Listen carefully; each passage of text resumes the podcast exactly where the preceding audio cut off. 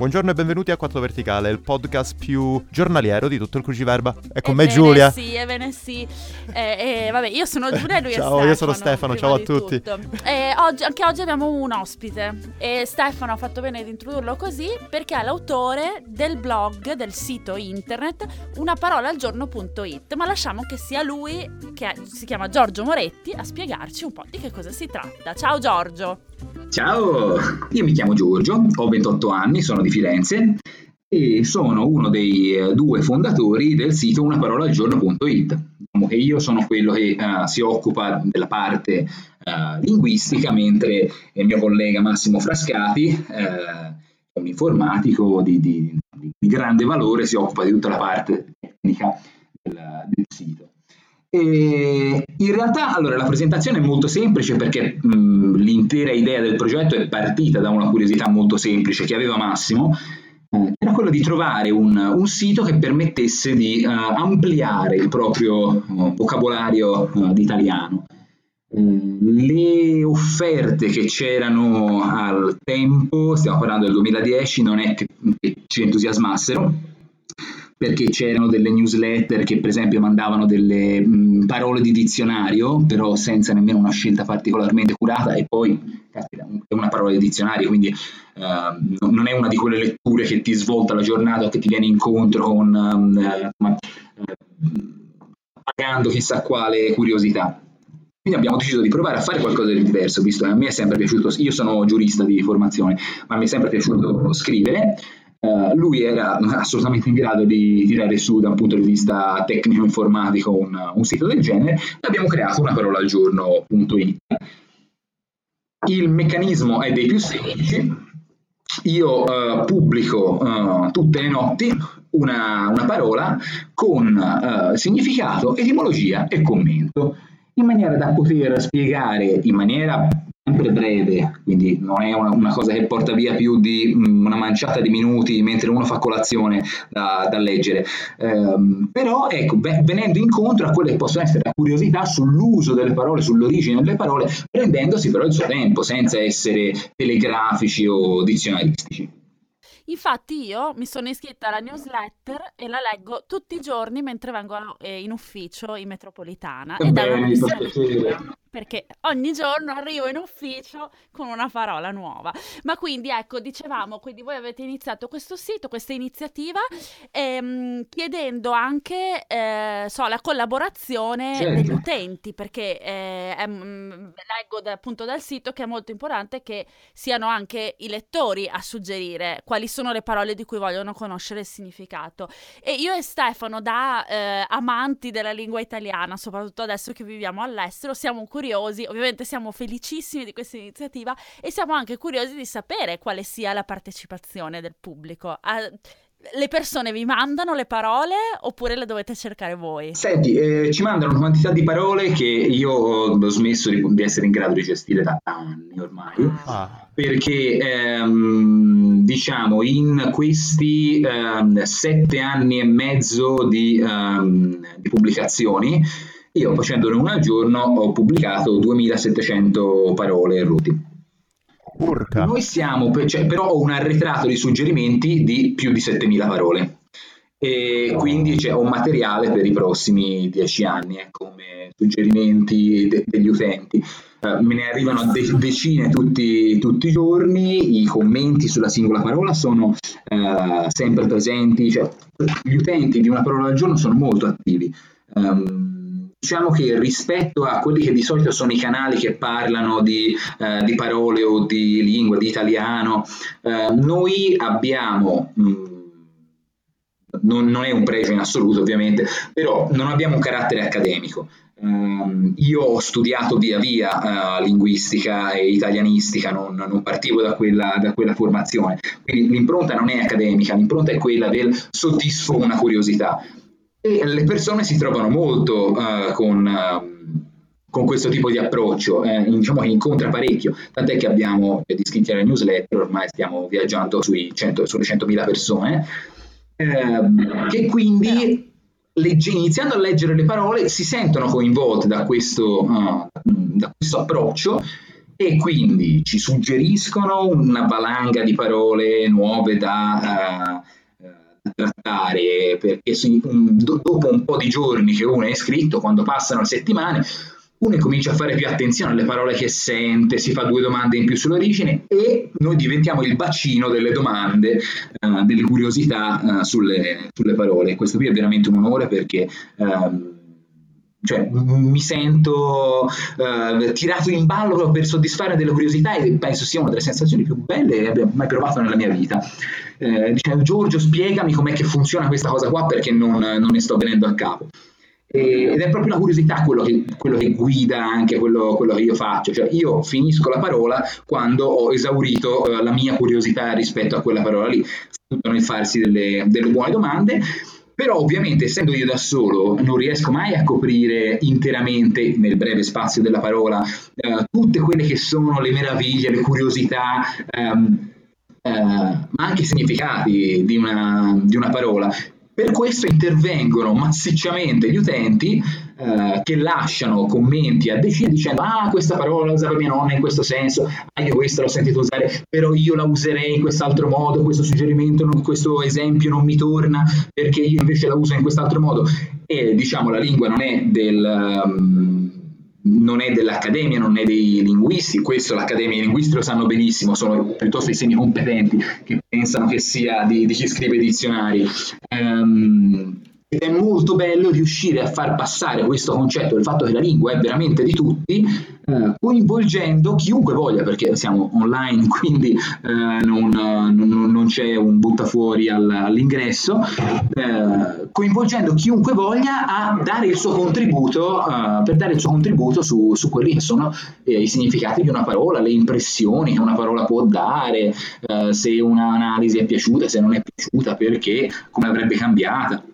E, e devo dire che anche rispetto a eh, anche tanti articoli, tanti luoghi in cui si parla di, di lingua, c'è anche eh, un atteggiamento molto aperto. Eh, non lo so, quando si parla di congiuntivi, di regole grammaticali, spesso le persone tirano fuori il peggio di sé, no? Perché diventano eh, come i famosi grammarnazi, no? Cioè diventano veramente eh, molto, molto rigidi, molto severi. Invece ehm, parlando di parole in questa, in questa maniera rilassata, ironica, che voglio che sia divertente per, per chi legge, ecco, mh, le persone si trovano bene a loro agio a condividere in maniera tranquilla e senza acrimonia quelle che sono le loro impressioni sulla lingua, che appunto è un patrimonio di tutti. Questo approccio del molto costruttivo che ci stavi spiegando, eh, Giorgio, mi ha colpito parecchio e infatti leggevo anche dal vostro manifesto la vostra posizione anche qui, molto molto molto costruttiva, rispetto ai, sì, alle introduzioni, diciamo così, di parole inglesi all'interno della lingua corrente italiana. La cosa che noto appunto è che voi non siete quelli con la spada in mano dicendo no, non vi permettete a venire a parlare in inglese con, mentre fate un discorso in italiano. Italiano, eccetera, eccetera, ma cercate di usarli a proposito, altrimenti la lingua rischia di, di impoverirsi, oppure la lingua rischia di rimanere in stallo. Usate anche gli inglesismi, però conoscete anche ciò che state dicendo. Mi sbaglio? Ma è proprio così, eh, diciamo che in, in questa lunga ormai esperienza eh, quotidiana, perché poi diciamo la, la costanza fa anche mh, molto in studi del genere, in questa lunga esperienza quotidiana io ho potuto apprezzare come le parole, ma anche quelle più auliche, quelle insomma, diciamo che sembrerebbero al di sopra di ogni sospetto, possono nascondere le storie uh, più, uh, diciamo, me- me- meno canoniche, meno apolline, cioè possono essere state rimasticate, cambiate, possono arrivare da qualunque mh, lingua, um, possono aver subito delle trasformazioni completamente eterodosse e strane, che ora come ora col metro mh, che, che applichiamo agli inglesismi sarebbe... Uh, le, le renderebbe veramente dei, dei barbarismi e, e basta, però ecco, mh, è un... Um, un tipo di uh, storia, uh, quello diciamo delle, delle etimologie uh, barbariche, proprio le chiamerei, uh, che è molto ricorrente, e quindi non, non mi stupisco oggi se ci sono anche delle trasformazioni intense di alcune, di alcune parole, se ci sono uh, dei prestiti pesanti che vengono dall'estero, perché è qualcosa che c'è sempre stato, e se uh, la storia, se lo studio dell'etimologia ci può dare qualcosa, la serenità del fatto che la lingua è un fenomeno umano, eh, ci sono eh, momenti diversi per le diverse lingue, e comunque se l'italiano è sopravvissuto al francese, eh, sopravviverà all'inglese, insomma è un'influenza, perché le persone che si scagliano contro l'influenza dell'inglese sull'italiano non hanno capito bene qual è stata l'influenza del francese sull'italiano, cioè c'è stato un periodo storico in cui era plausibile che se lo mangiasse completamente.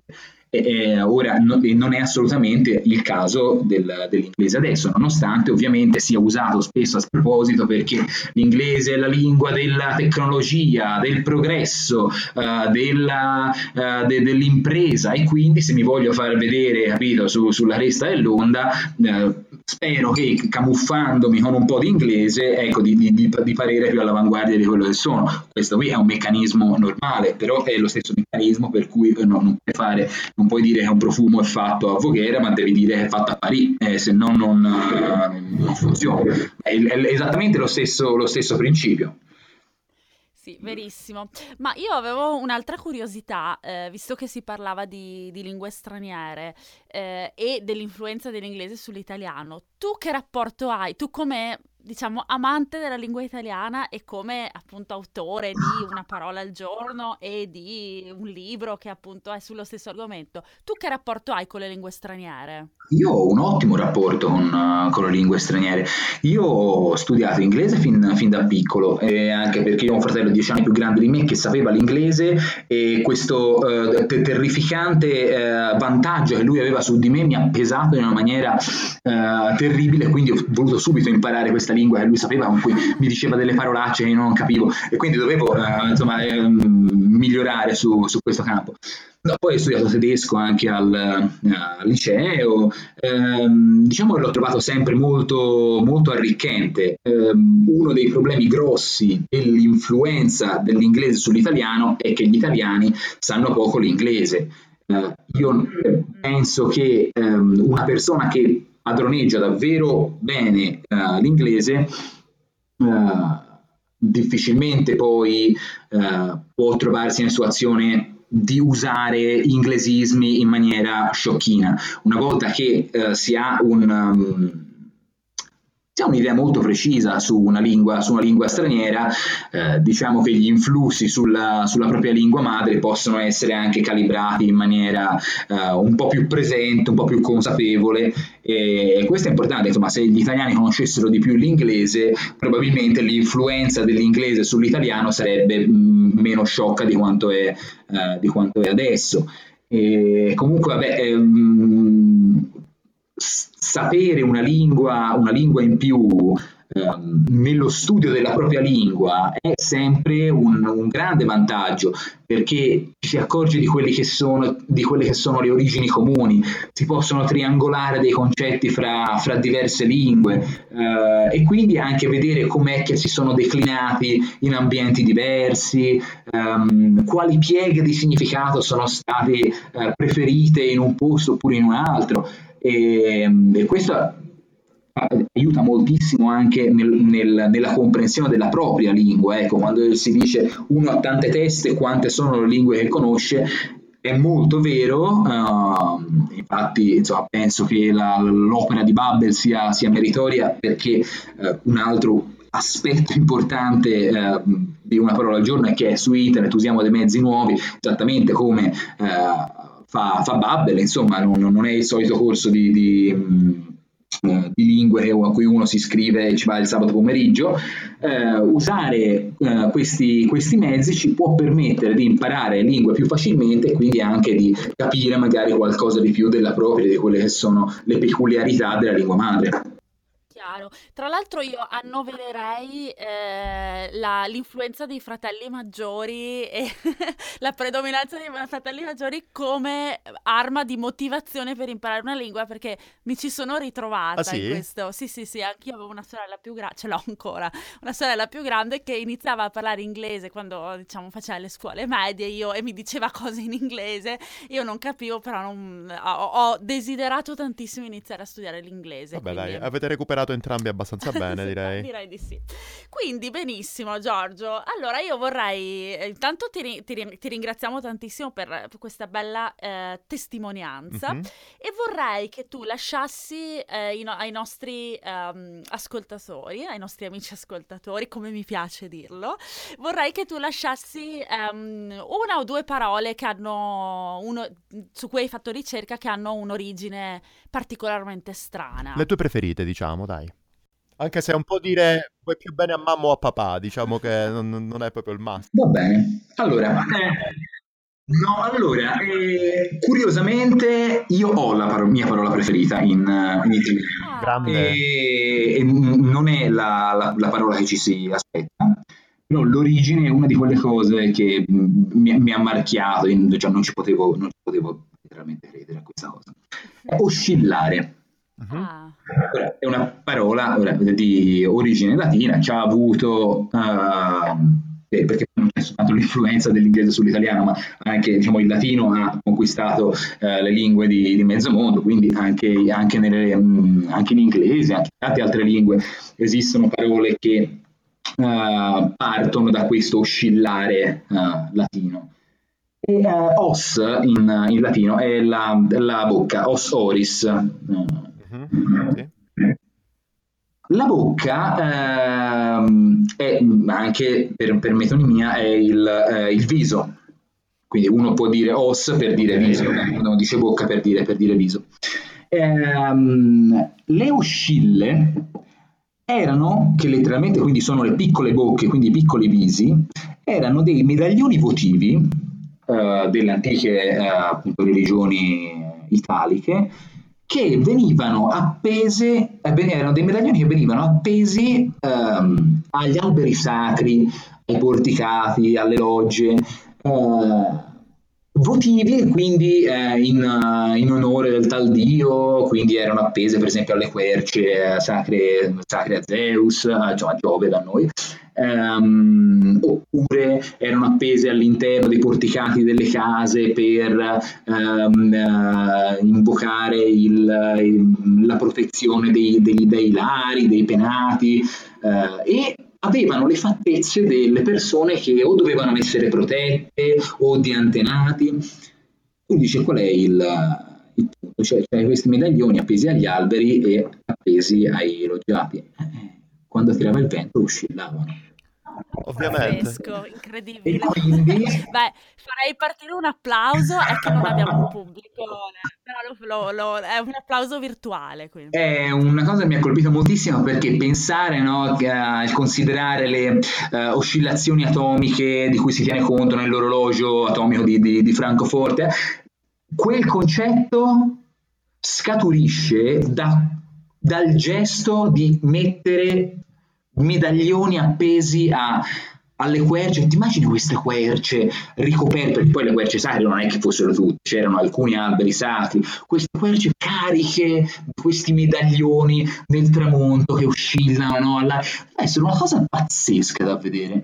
E capisco come il moto di, quel- di quei medaglioni sia diventato in astratto quel moto di periodo, da- di un qualcosa che è legato a un, eh, insomma, le- legato, legato a un filo. E un'altra che è formidabile, ora queste qui sono diciamo sempre con un'origine molto, molto bella, però spesso eh, ci sono tante sorprese anche o nella storia delle parole, quindi c'è com'è che sono evolute, usi particolari che se ne sono, ne sono stati fatti, o nei significati, hanno dei significati molto particolari, però diciamo eh, sono quelle che hanno origini particolari a, a colpire, colpire di più, significati primigeni particolari. E un'altra è entusiasmo. entusiasmo, quel sentimento, no, in cui uno si sente uh, acceso, non è, non è gioioso l'entusiasta, è molto di più, c'è un'energia uh, inesauribile, è, mh, è, davanti a lui è determinata una, un, un prossimo futuro chiaro, luminoso, uh, e, e, e scaturisce direttamente dal, uh, dalla forza della sua energia. Beh, entusiasmo è dal greco entheos, il Dio dentro.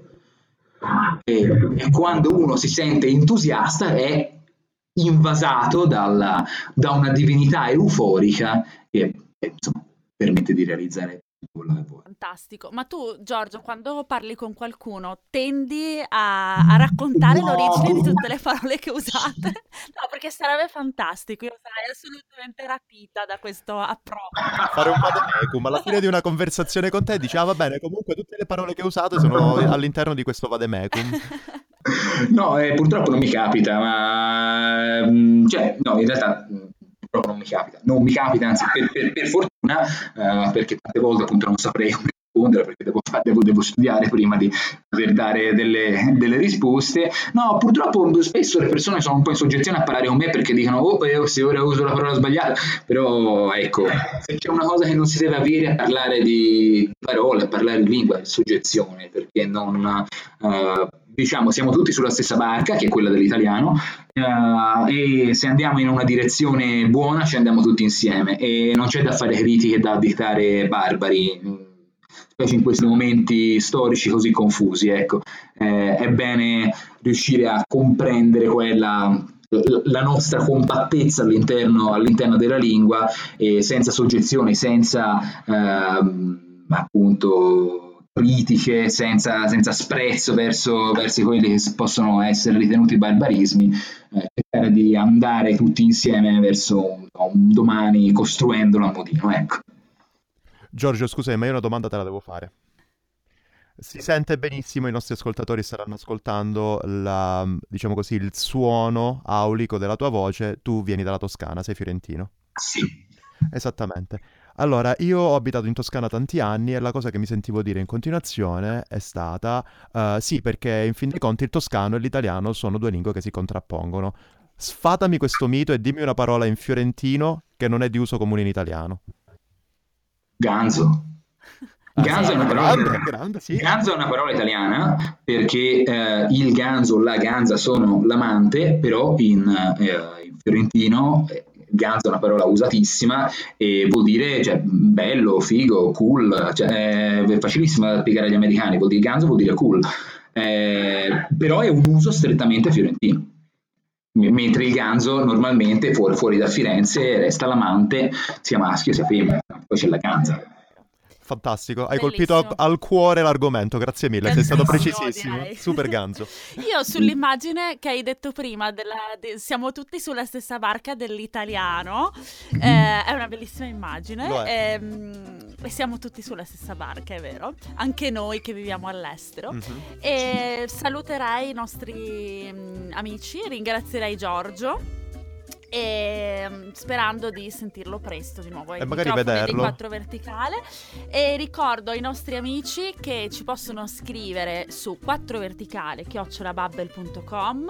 Li invitiamo a visitare il bellissimo sito curato da eh, Giorgio. E ci ricordi il nome dell'altro tuo collaboratore? Massimo Frascati. E vi ricordo anche il libro che abbiamo pubblicato con il Mulino, che si chiama Parole di giornata, in cui col professor Edoardo Lom-Di Ballauri abbiamo preso un po' il meglio di una parola al giorno.it, risistemato uh, per bene e, e pubblicato. Quindi parole di giornata.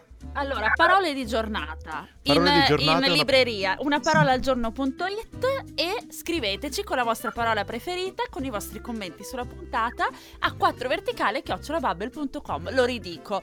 Eh, arrivederci a tutti, alla prossima settimana. Grazie Giorgio. E... Grazie a voi. A presto ragazzi, ciao ciao! Ciao!